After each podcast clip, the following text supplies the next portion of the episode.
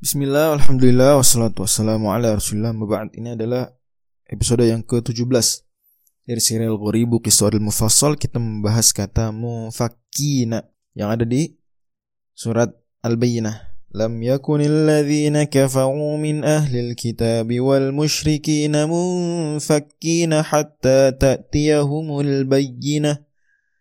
Di mana munfakin ini isim fa'il ya munfak munfakin jamak mudzakkar salim, mufradnya munfakun dan munfak fi'il madhinya adalah infakka, yanfakku, infikakan. Dan berarti dia thulathi mazid biharfain. Infakka. Aslinya berarti fakka. Fakka yafukku. Ya. Fakakan, boleh juga fikakan atau fakkan. Ya, yang sering digunakan di Quran fakkan, ya. Begitu juga para ahli sorf ada istilah mereka fakun. Nah, Allah Subhanahu firmankan misalnya di surat Al-Balad ya. Fakku rokobah, membebaskan budak. Dan fak al-fakku itu artinya membuka, membebaskan memang. Ya soal sesuatu, yang lengket atau terikat rantai misalnya mau dibuka itu fakun.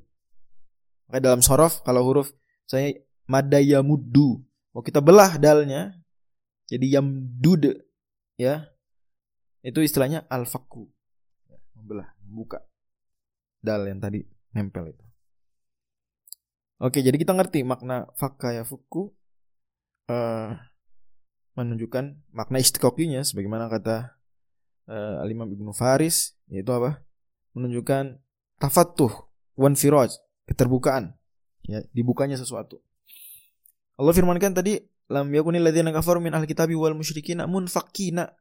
Di antara tafsir munfakin ini tadi tidaklah orang-orang musyrikin, tidak adalah orang-orang kafir dari musyrikin dan ahli kitab mereka itu apa? Munfakin berpecah belah satu sama lain. Yang tadinya mereka bersatu di atas kesesatan. Sampai hatta ta'tiyahul bayina datang nabi maka mereka terbelah ada yang masuk Islam ada yang tidak. Juga bisa ditakdirkan di situ ada huruf jar yang dibuang.